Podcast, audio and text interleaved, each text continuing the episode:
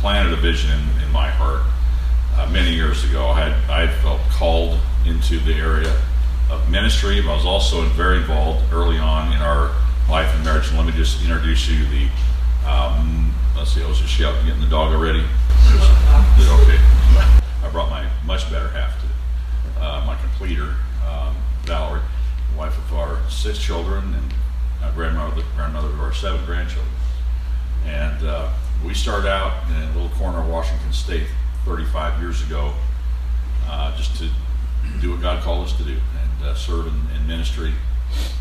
Uh, but I've always had a passion for the issues of righteousness in our culture. And my dad was, I'm, I, I, if there was a walking caricature, caricature of uh, Jeff Foxworthy and, and quintessential religious right, I'm it. Um, he could have written all his material coming, going, just hanging around my family up there in Washington State uh, for what's what you know, this is a redneck.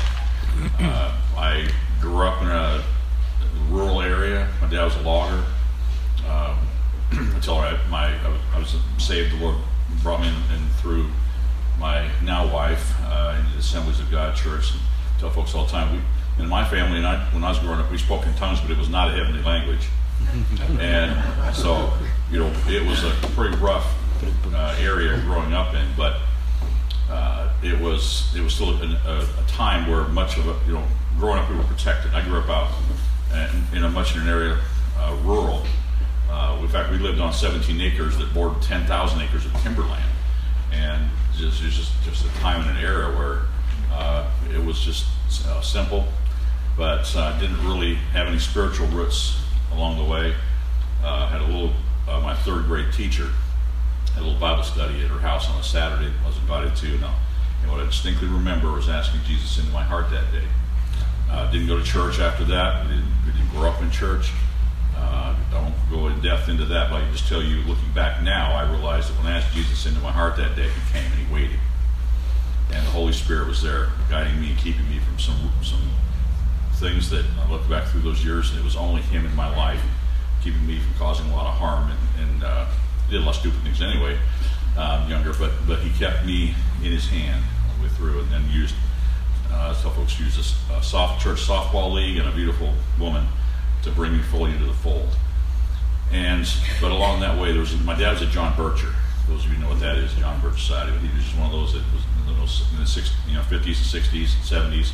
He'd bring all this stuff home, and I've always been a reading addict. And I just love to read, so I just read all this stuff. I learned to love the Constitution learned a lot, of these things about our, our nation, about communism, globalism, all these things. When I was in grade school and junior high, I know it's kind of sick, isn't it? And uh, so while other kids were reading other stuff, I was reading things like the, the Declaration of Interdependence. Uh, so, uh, but when I came to the Lord and really gave my heart to Him, there was one passion I really felt called into, and that was the pro life arena. And as I began to push in my church and others, and we moved to the state capital of Olympia, Washington, which is kind of their our equivalent up there of Austin. Uh, I began to find this great resistance in the church to just doing simple things. Uh, and this was again the early 80s uh, of getting involved in pro-life ballot measures or other things, and and it, it really stumped me because I just assumed when I came to Christ that meant all of me, and, that my role as an American citizen was part of my walk as, as a Christian, my, as a follower of Christ.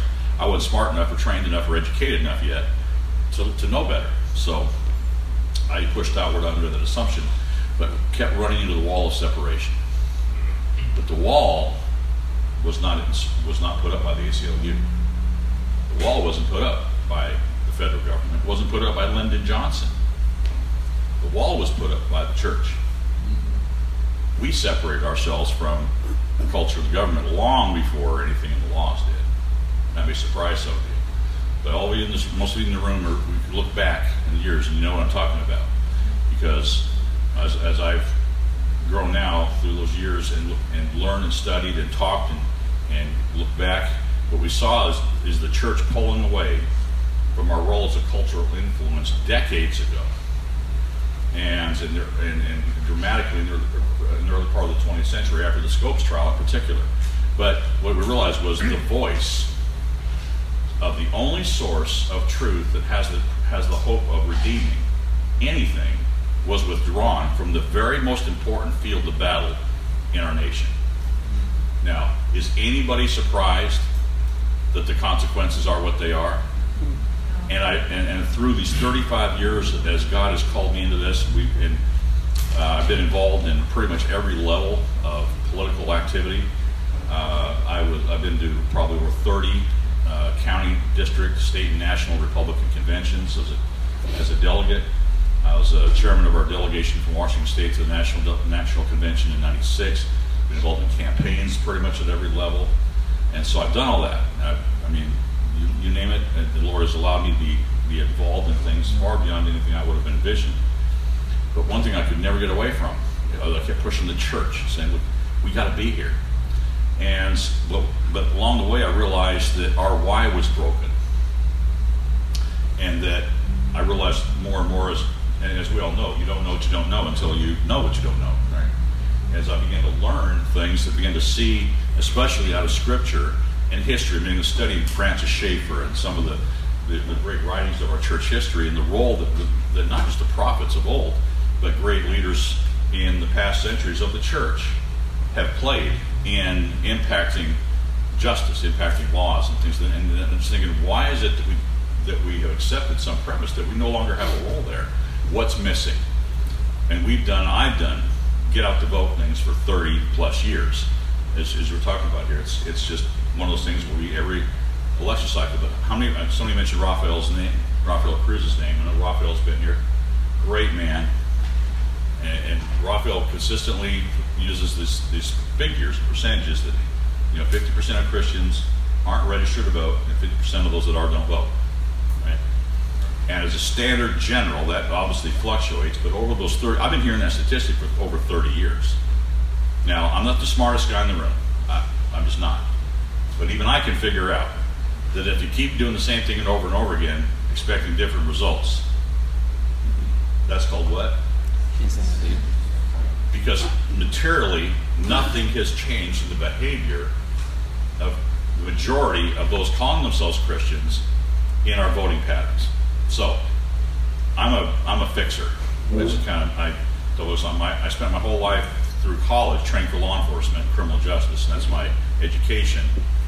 Uh, part of my tent making through through my growing up years as well as college and then years beyond that uh, was in in, uh, in auto repair, a, a certified auto technician. So I want to know who did it and how you fix it, and what's broke. So when you sit back and say, well, what's what's the problem here? Why? And I began to ask, when I was national field director for a group called Christian Coalition, as I began to analyze, this is our objective here is to increase the evangelical vote. What do we got to do? And then ultimately, it's it's a matter of motivation, really, isn't it? We all do do what we want to do every day. We get up and we do what's important to us. We don't do everything that's important to us. Uh, we all get busy and all those things, but let's face it, we, we make priority decisions every day when we decide not to vote, and believe me, Christians decide not to vote, then what's the why? What's the why we can rationalize and, and decide it because we, don't do it. The figures don't lie. We all know what the primary turnout was, right? And we all know what the primary runoff turnout was. We all know what the general election likely turnout was. And by the way, those are low single digits. Low single digits. So how is it that over 90% of people and, and I'm talking, I'm just picking on Christians. Okay, I'm not forgetting. I'm, the world is is the world, and they've got to deal with their own mess. And we're, we're here to redeem that. That's they have an excuse. you don't. And I finally came down to one conclusion, and this is what back to this the circle of why I realized after all these years I had to focus solely on pastors. And here's why: because the teaching and the training of the why was not coming from the pulpits. It just wasn't any of the pulpits we weren't equipping our own people biblically, then historically, then informationally on our role as citizens. And so, so again, to see, well, if, if, in other words, if pastors, and we had lots of examples, and, and in this room are examples of that, but I, early on, I began to run to pastors who really did get it, and those little pastors made a difference. uh, this one tiny little church in Olympia where we uh, began to interface with. And the church that I was part of was over 2,000 people. That was a mega church in Olympia, Washington, especially in those days. The largest Protestant church in the city. Couldn't get anything done in that church. Run smack into the deacons and the wall of, we don't do that here. This other church was involved in precinct chairs, delegates, pro life, all over the place. That church ran about 75 on Sunday morning. And again, not the smartest guy, but I can figure out it's not about the numbers, it's about the commitment, right? So I began to realize, okay, we don't we don't need we don't need big numbers. We just need to find the, the, those who are called. We need to find the Gideons. But also, how do we reach more? What are what are, what are the what's the objections that pastors have? And this, then let's kind of push past the objections to let's answer those. Then to be able to separate the sheep from the goats. And pastors, we all know there's the sheep and the goats. And that means those that are truly called and truly have a heart for the kingdom and really have a heart for the word, and those who are just occupying the pulpit. And so we want, wanted to find out those that really have the right heart and are, are called to kingdom work and are willing to engage, and then find a way to empower them to empower the people. Because all these organizations out there weren't getting it done. They weren't going into the church because they weren't there to serve the church. They were there to kind of use the church as a as a means toward a political objective. And that's even the good ones. I'm not picking on anybody. I'm picking on everybody because uh, they all have their own. But the church is the church, and it transcends all of that. It transcends time, transcends nations. And what I realized as part of work some of those organizations were they didn't see the church as the universal eternal church of Jesus Christ, triumphant. They saw it as really as a means of a political apparatus toward an end. I, one of my leaders that I used to work with had a phrase that used to drive me crazy. He said, We just want a seat at the mm-hmm. table.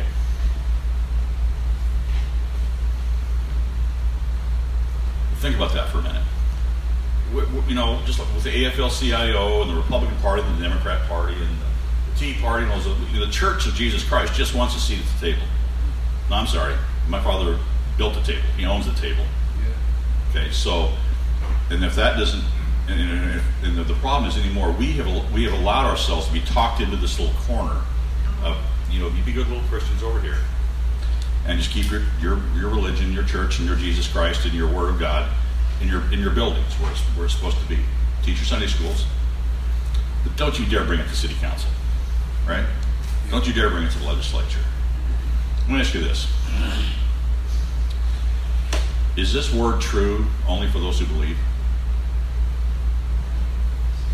Is it? It's truth, right?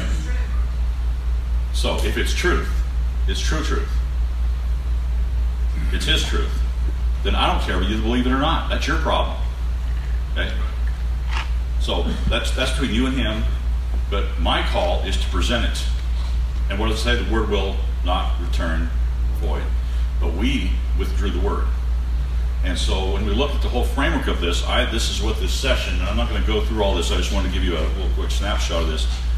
Part of what we formulated when we started the Pastor Council, one of the major things that I really set about to do, because one of, one of the really burdens that I had was that everything I'd been involved in as part of the evangelical, religious right, pro life, pro family movement for 30 years was, and, and you can go to events anywhere in the country, and I've been to events all over the country, including Washington, D.C., or major cities all over, put on by organizations that we all are familiar with, and, uh, and we all see it the same thing. They are 90 to 100% white. And more and more, they're well over 50%, usually 70 or 80%, those who look like this. Right? I'm now an old codger. I was young and now I'm old. We, we're not reaching, we're not we're not building, and we're actually we're actually have, have limited the scope and reach of what we knew to be right and good for this nation because we weren't breaking boundaries and building bridges and reaching out to others that didn't look like us in the church of, of Jesus Christ. So we started out reaching pastors. So we had we have every color. Now our theme became every color, every corner. But that very first meeting, we had we had black pastors, Hispanic pastors, Asian pastors, white pastors of different denominations, and they said, "This is our call. If you believe this, then let's come together. We can fuss about our doctrines later." Now, there are some distinctions and some things that work that if you don't agree, on you say that you're a man of the word, but you don't you don't interpret it correctly. We'll find that out later. We've never, and it always has. It's it's self cleansed along the way. We've never, I've never asked anybody to leave. They just leave um, because we're, we're we have adhered to this firmly in the sense of. And, and let me just give you a quick example. But along the way, and, there's a, a booklet here I'd like you to take with you. About two years ago, to, to, to our pastors and some of our supporters, I felt was important to kind of show them, okay, guys, we're not just about the bathroom bill, we're not just about fighting the LGBT. We've, we've been doing this for 15 years, and we have been involved in everything from inner city juvenile justice issues to fighting the city on a drainage fee, which would have destroyed churches all over the city of Houston. We have worked with the court systems, we work with law enforcement. We deal, of course, now with our, our issues of foster care reform and human trafficking. So this is about being the church and we have been on the ground in so many different ways through this thing. Stand up against Planned Parenthood, of course, when they opened up their monstrosity. But this, uh, take one of those and just just to see some of the some of the snapshot of just what Mark was talking about. This isn't about politics. In fact, there's a booklet we produced. We're doing, doing a reprint right now. Listen, I had some today. And it's called "It's Not Politics, It's Ministry." And here's where here's where this all comes in. I'm just going to do a very quick overview of this. I'm not going to go. We, we do we do an institute in American Christian citizenship, as you see there, and and the really the birth of that was primarily as a result. I began to talk to our Hispanic pastors and ask them, why aren't your people participating? Why aren't more of the Hispanic churches and Hispanic people both active as well as voting? We all know the demographics are that in Harris County, the Hispanics actually majority now, and there's and so, the, but they're also the, the single lowest turnout of any other voting bloc.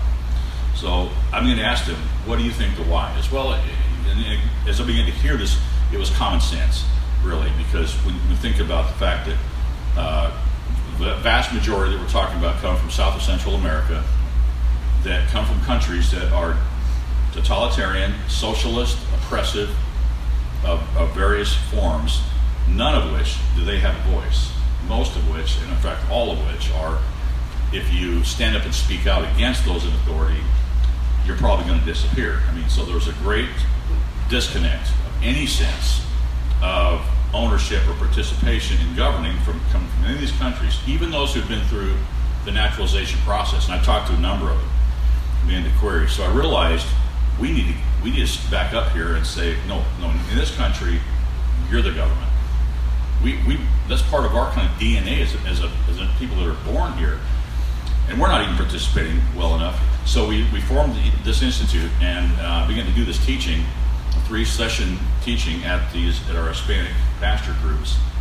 And the, the response was so overwhelming, we've continued to grow it every year.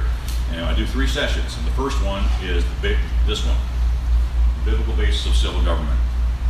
The second one is from the, mag- the flow of freedom from the Magna Carta to the Constitution, and the third one is we are the government. And it basically just walks them starting from Scripture. And I realized, and honestly, uh, I've done just this one session in, in different settings, all as a standalone. And I love it because if you can't get this by the end of this one, and, and this, there's so, as we well know, there's so much more. But I have, there's about 15 scriptures that we put and we cover here, starting from Genesis 9 6, walking through.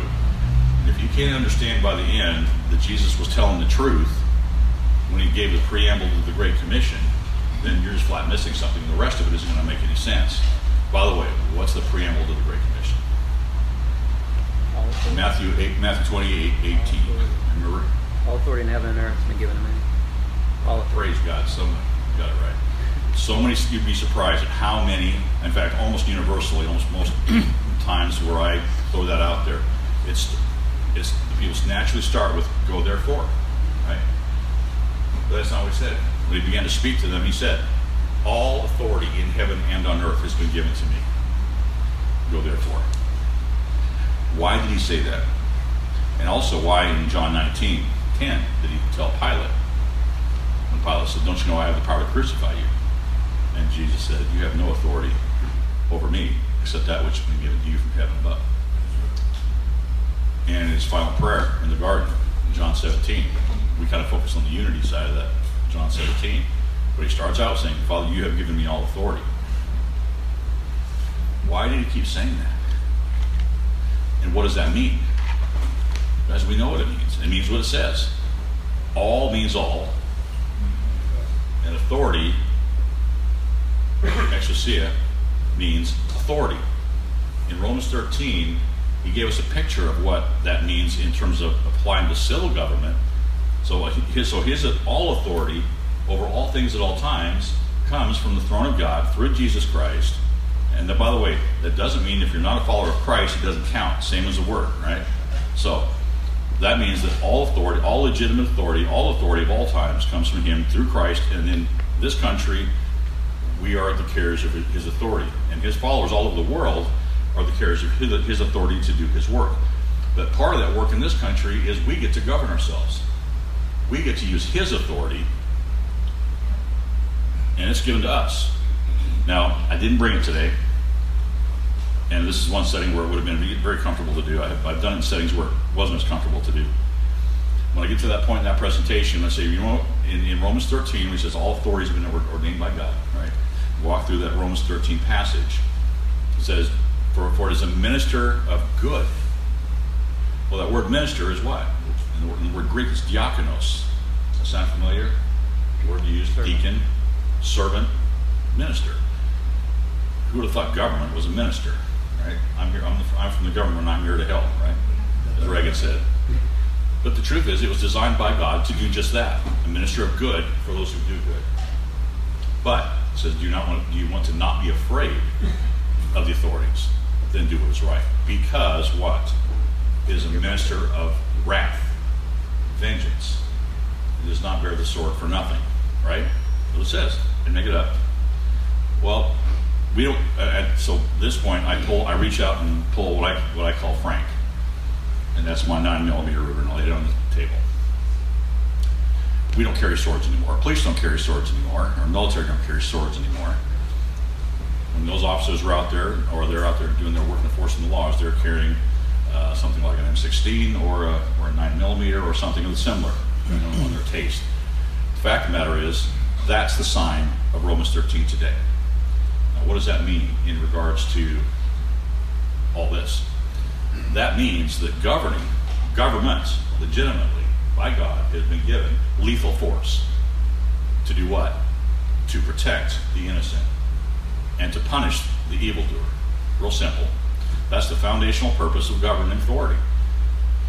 Now, when you wrap it all up into history and, and, the Constitution and all this, it still comes down to some, some fundamental things. But, but righteously and legitimately, what that means is this. That means Christians vote one of three ways. And, and my assertion is, and I'll say this until I'm, until I'm home, every Christian votes. Every Christian votes. In this country, if you're, if you're an eligible adult over 18, you vote. And here's how you do it. There's one of four ways. First way is you're not registered, and you just basically take your gun and you toss it into a crowd. I have nothing to do with it. Uh, it's not registered in my name. I don't know anything about it. You can have it. Go do what you want with it. And we give that gun to whoever can grab it first. How does that work? When that person grabs a gun and goes and does harm with it, they may not be able to trace it back to me, but am I going to stand before God one day to be accountable for that harm? Second way is, that gun's registered my name when I sit there on the table. But I say, you know what? I, have got a lot of things to do. I'm busy. I've got more important things to do. So I'm just going to walk over. I'm going to sit in the the floor, and I'm going to just walk away. And I walk out the door, and I just leave it laying there. Somebody comes along and says, "Wow, a gun," and they pick it up and go use it. They may use it for good. They may use it for evil. Whose gun is it? and who's, who's it registered to. If he commits a crime, he's going to jail, but they trace that gun back to me, and I've negligently committed an act of a, of a crime by leaving it in a position where it could be taken like that, I'm going to jail too. Why is that? Because I'm entrusted with that weapon, right? I'm responsible.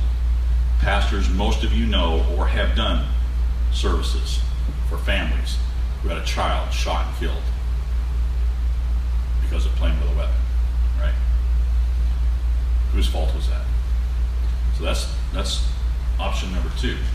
Option number three is we say, well, you know, I, I think it's important I do something with this, Bradley, but, you know, Mark, you're a pretty good looking guy, and I like the way you talk, and, you know, I think we think generally think the same way, and, um, you know, I think we went on the same party, so I'm going to give you my gun. Amen. Right? Now, I don't know anything about him. We've never met, met before, or maybe I saw him on a commercial, but hey, looks good to me. I, all the outside looks great. What I hear looks great. It sounds great, right? So I'm just going to give him my gun. Is that the biblical standard? The outward appearance? Well, let's go to the fourth way, what we like to call the right way. And that is we go to Exodus 18:21, just what Jethro told Moses.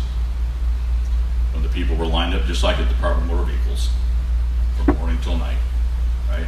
That was a precursor to all of our all of our registration lines here today. And, and Jethro came to Moses and said, "What? You're wearing out the people. You're wearing out yourself. This isn't good. So do this. From among the people, choose able men who love the tr- who fear God, who love the truth, and who hate dishonest gain." Right? It's Exodus 18:21. He said, and then assign them over thousands, over hundreds, over fifties, over tens. So break that down, delegate these lower jurisdictions. And if the this one can't solve it, he kicks it upstairs, right? Does that sound kind of sound like an appellate process? And he said, Moses, you're the Supreme Court. Okay, you say the, the toughest ones for yourself. What was he doing?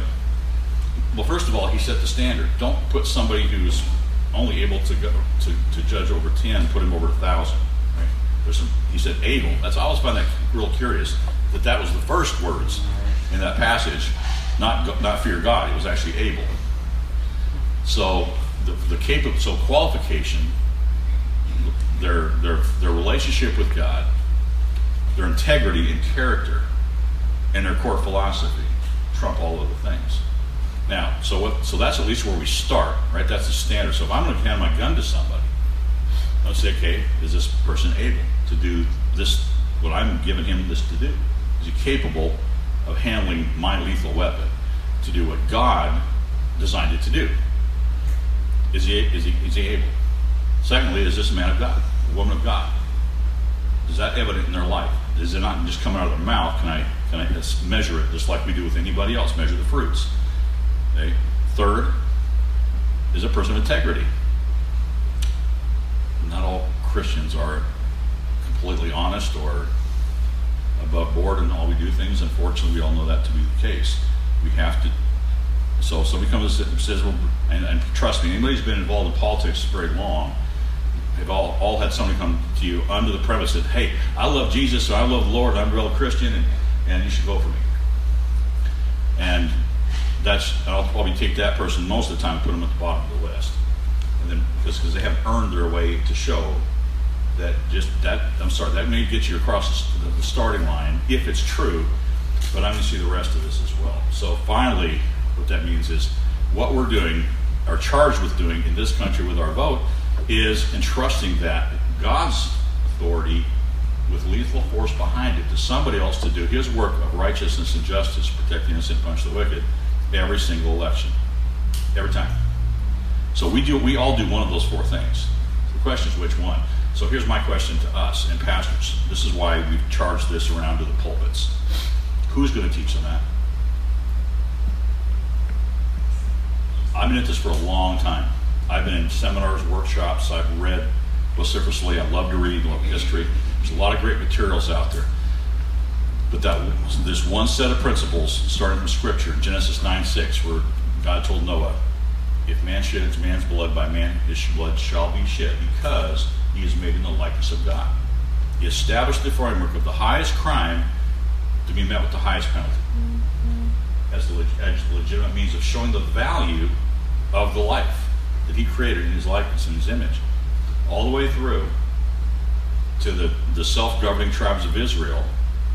And then you remember in 1 Samuel, chapter 8, when Samuel was trying to retire his sons had taken over. And guess what? We don't know how, that, how well that worked, unfortunately. So the people came Samuel said, This isn't working. We want a king. Samuel takes it to God.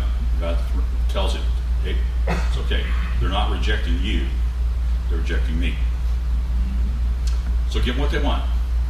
and then tell them. And, and if you, I love the list in Roman and uh, 1 Samuel 8 because he goes before the people. He says, and here's what's going to happen when you have a king.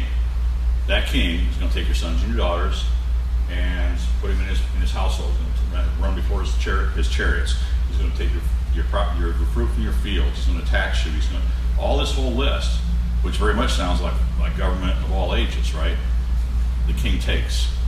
So when the people want to an earthly king, they got one. For, from that point until 1776, the Declaration of Independence in 1789, the ratification of our Constitution, self-government was fundamentally lost to the world. But now we have it back. We've been given it as a gift to us. Why is it a business of the church? We're just supposed to be here to reach the lost, to, to, to minister to the hurting, to be the hands and the feet of Jesus, right? Government has nothing to do with any of that. Right? That's the mindset that we are trying to reverse and turn around because the truth matter is, and I had to ask this, answer this question all this, all the while. The first time we approach any pastor, you need to, you need to lead on this, and we need to lead together. And ultimately, it's because Scripture requires us to. It's a mandate. It's there. It is part of the ministry, part of the ministry of every local church. That's what was missing. As church pastors go, you know, I don't get involved in politics. I don't, I don't do that stuff.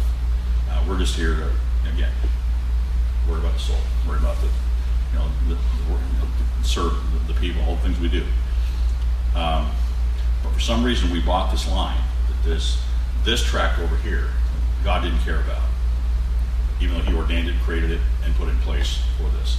So, because we abdicated our role in it, why would we expect government politics not to be dirty and ugly? It has to be, inevitably, because it's about one thing. Remember that word? Authority, right? See, the Satan understands very well. He always has in the beginning. It's what he wants. It's what he's always wanted. He wants the authority of God. Well, he, he lost that. He was kicked out of heaven. He lost it the, when Jesus was nailed to the cross and rose again on the third day. He defeated death. So what's he got left? He's got here now. So what he can do here now is seize the authorities that have the sword. How many millions of people died in the 20th century? Was that of God? That was because the enemy understands what the value of authority to steal, kill, and destroy. Our mission, if we love people, and I'll tell you, pastors, I've challenged pastors all over the country on this very simple thing. You tell me you love people, and I'll tell you you don't. If you're not leading in this area of asserting the standards of justice being wielded in our government for, for righteous causes to protect the innocent, their life, their freedom, and their property, and when you have it in your means to do something about it, that's not love. You call it what you want, but that's not love. Because the fact of it is, it is within our power. It is within our authority. We are the government in this country. And what that means for us is if we love God and if we love people, truly, then we will not be silent on making sure that this very one, very critical area of temporal ministry is being done wisely and rightly, but it's doing it for the right reasons. And so it's not about, honestly, it's not about any single issue. It's not about a candidate. It's not about a party. It's about is his standard going to be is this is this sword going to be used for his purposes? So, and then the final thing is pastors. I realized along the way because I can always find a, a pastor who's willing to charge hell with a squirt pistol. I mean, you know, God's got a remnant, and they're out there, and you're out there, and that's and you're among that remnant. So that's what we realized. We had to though lock arms because here's the thing. One of my favorite historical uh, battles. I love I love military history and all the things. Is the Battle of Tours. Anybody remember the, familiar with the Battle of Tours in 715? It's where the, the Moors, Muslims of that era, that day were sweeping up through uh, from Africa, conquering everything in front of them, coming across to the Middle East and through Spain, and now we're entering up what we now is part of southern France. Charles Martel, known as the Hammer, long before Tom DeLay,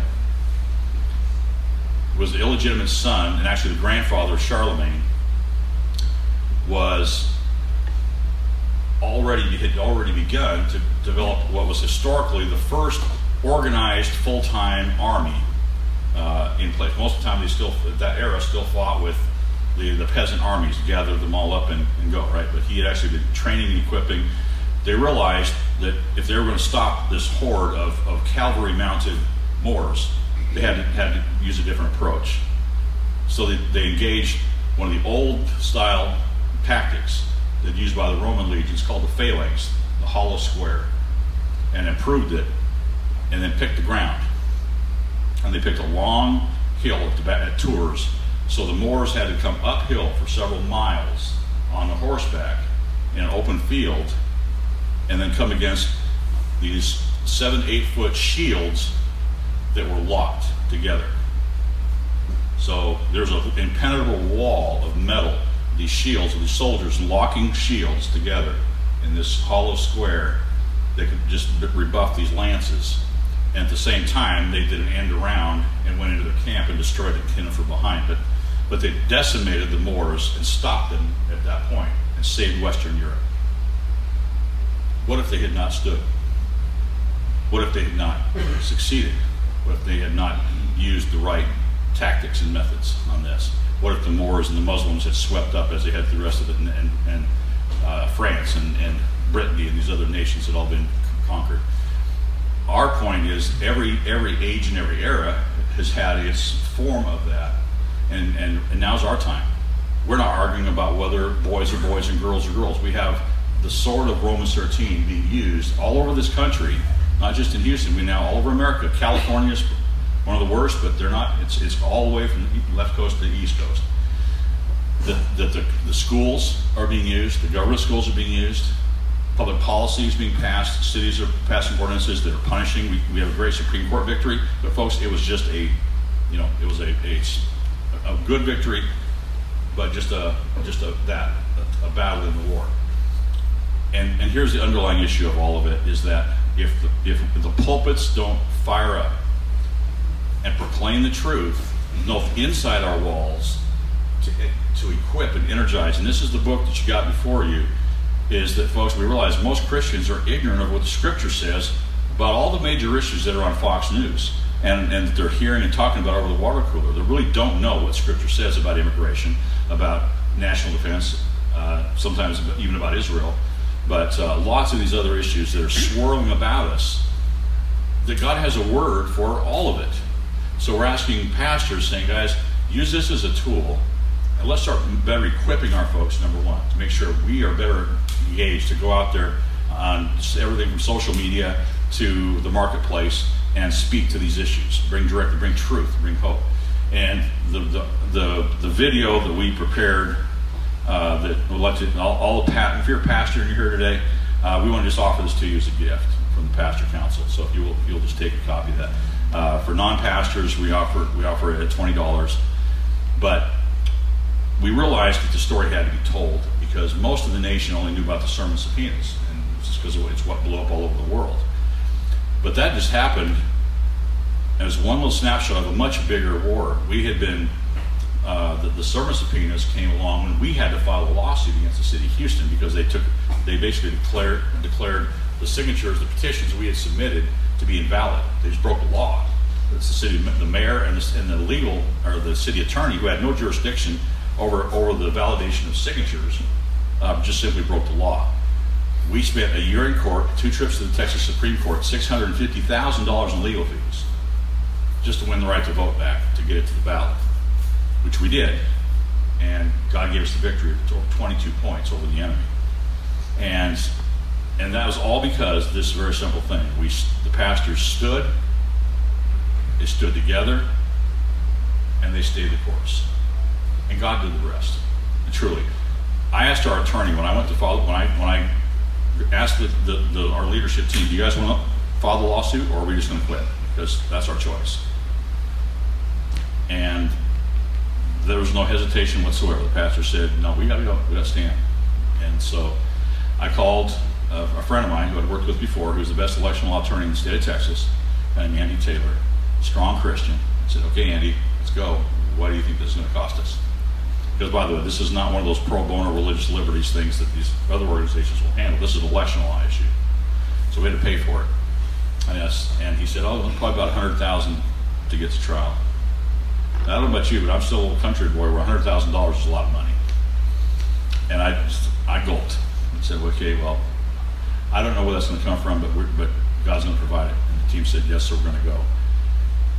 If anybody would have told me that day that that 100 was going to grow to 650, I, would have I wouldn't be here. I, I would have disappeared. I'd be, I'd be somewhere back up in Washington State so far in the woods you'd be able to find me. I didn't have that kind of faith. I just didn't. I'll admit that straight up. Uh, but you know what? By the time we won the second victory at the Supreme Court to get to the ballot language right and went to the ballot, every legal bill was paid. And, and 60% of those funds came out of our churches and most in our major churches. And this is the one thing that was so powerful in all of this. God used this one story to show so much. One of which was, because I'd heard for years in Houston, well, if only Second Baptists just get their people out to vote, you could take over everything, right? Well, pastors all know better than that because, you know, in a city of a million registered voters, even Second Baptists, which in their, you know, numbers of 50 or 60,000, whatever, number one, huge amounts don't live in the city limits. Uh, when, and actually, when they ran their numbers, they actually had a total of about 20,000 households that actually could vote in the city. Well, again, not, not a numbers guy, but a million, 20,000, you need more. What this showed was that not any one church, no matter how large, could have carried this battle by themselves, or any battle. Number two, that every church, no matter how small, had a role. We had hundreds of churches all over the city gathering signatures and I mean some that I didn't know about for, for a long time. I mean, I'm still hearing about just that, that we're doing the work, but there was all the dynamics, our minority churches and our black pastors that led the charge of destroying the mayor's hijacking and LGBT hijacking of discrimination.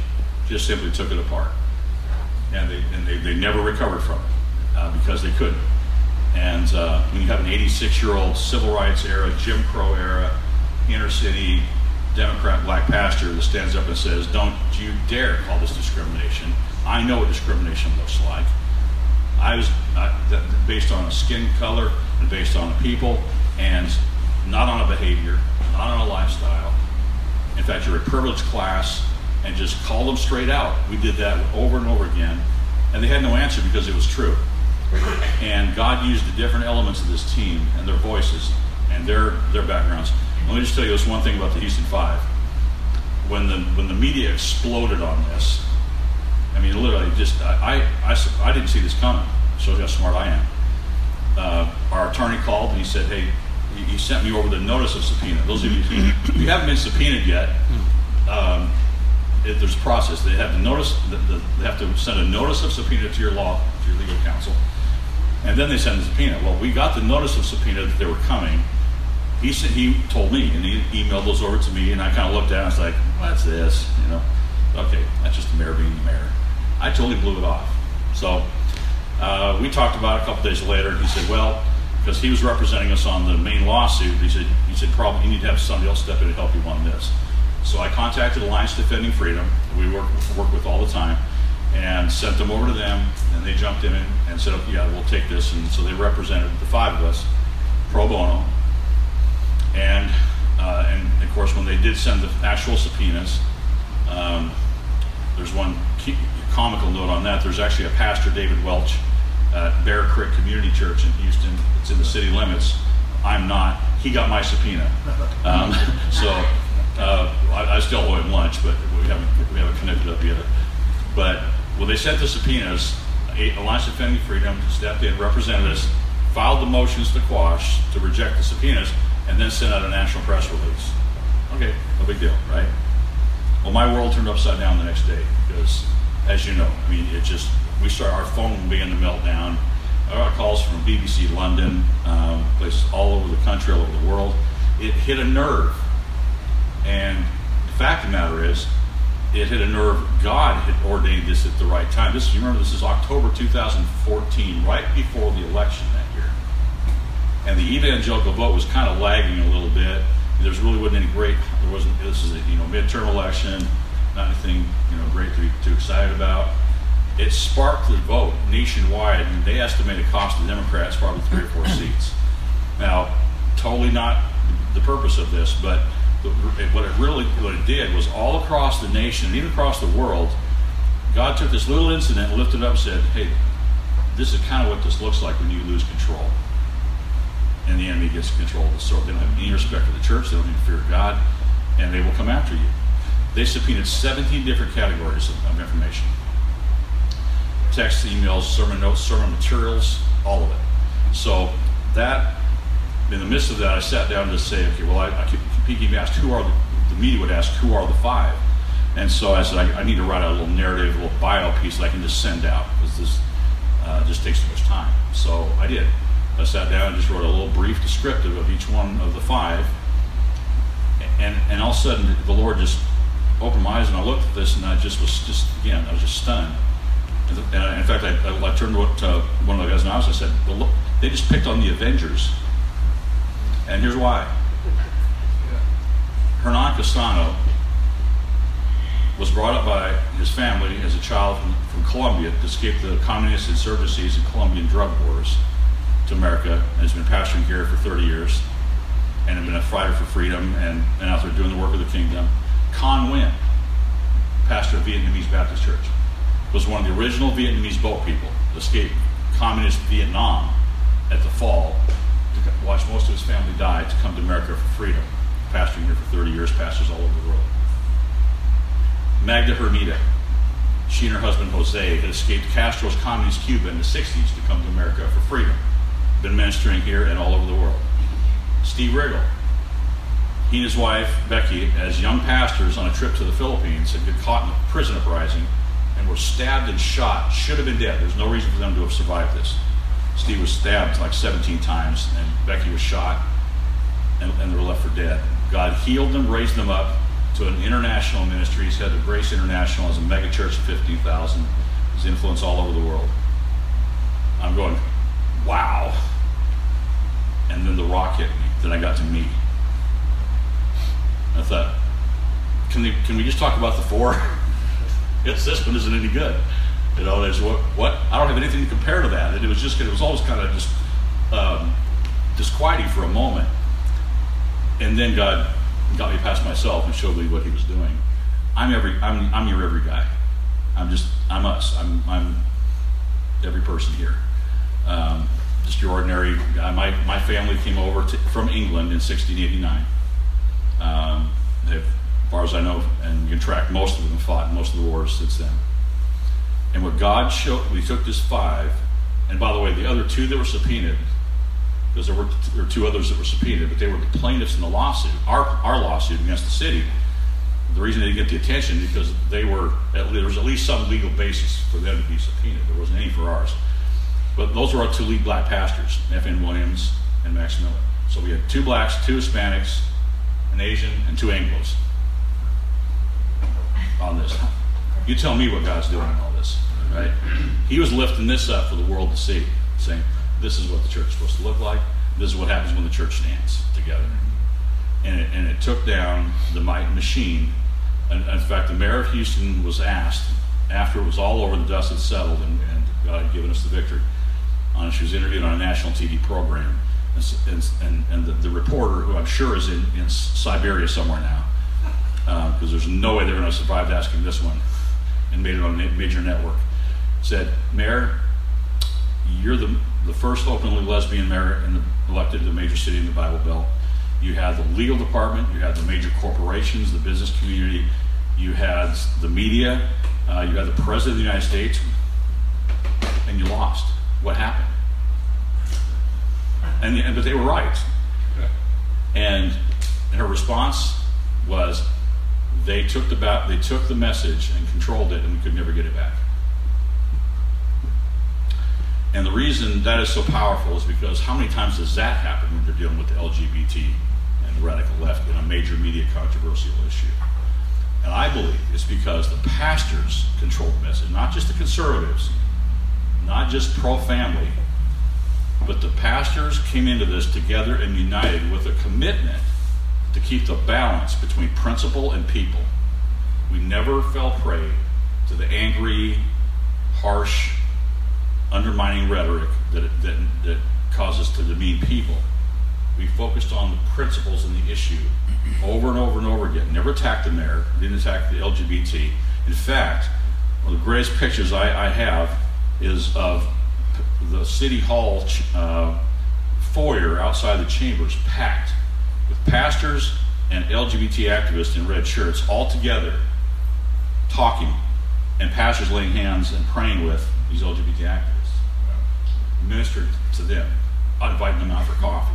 Okay, that doesn't happen in most of your political dynamics in these kind of settings because there's too much tensions and there's too much anger, there's too much other things. And so I'm, I'm saying that to say that shows what happens when the pastors lead and the spiritual authority and power and the balance and the reason and the compassion and the, all that, that comes along with your calling, we bring that to the public square, God goes with you. And his anointing, I've watched that anointing for pastors coming forward in these arenas and speaking and bringing his truth to city councils, to school boards, and you've done it here. But here's, the, here's our question as we go forward. As pastors, they always expect us to quit and go away. They always do. It's just, in fact, you've heard, some of you heard Jerry Falwell say this years ago. So the thing about Christians is when they win, they quit. When they lose, they quit. They just quit. And we had a, one of the leading African American pastors in Sacramento at a meeting we had some years ago say this. And he'd, he'd confronted the Speaker of the House on an issue, and the Speaker, who happened to be a friend of his, looked at him and said, Pastor, I don't give it a blankety blank what you think. I don't, because the pastors who think like you don't stay together, you're not organized, and your people don't vote. Game, set, match.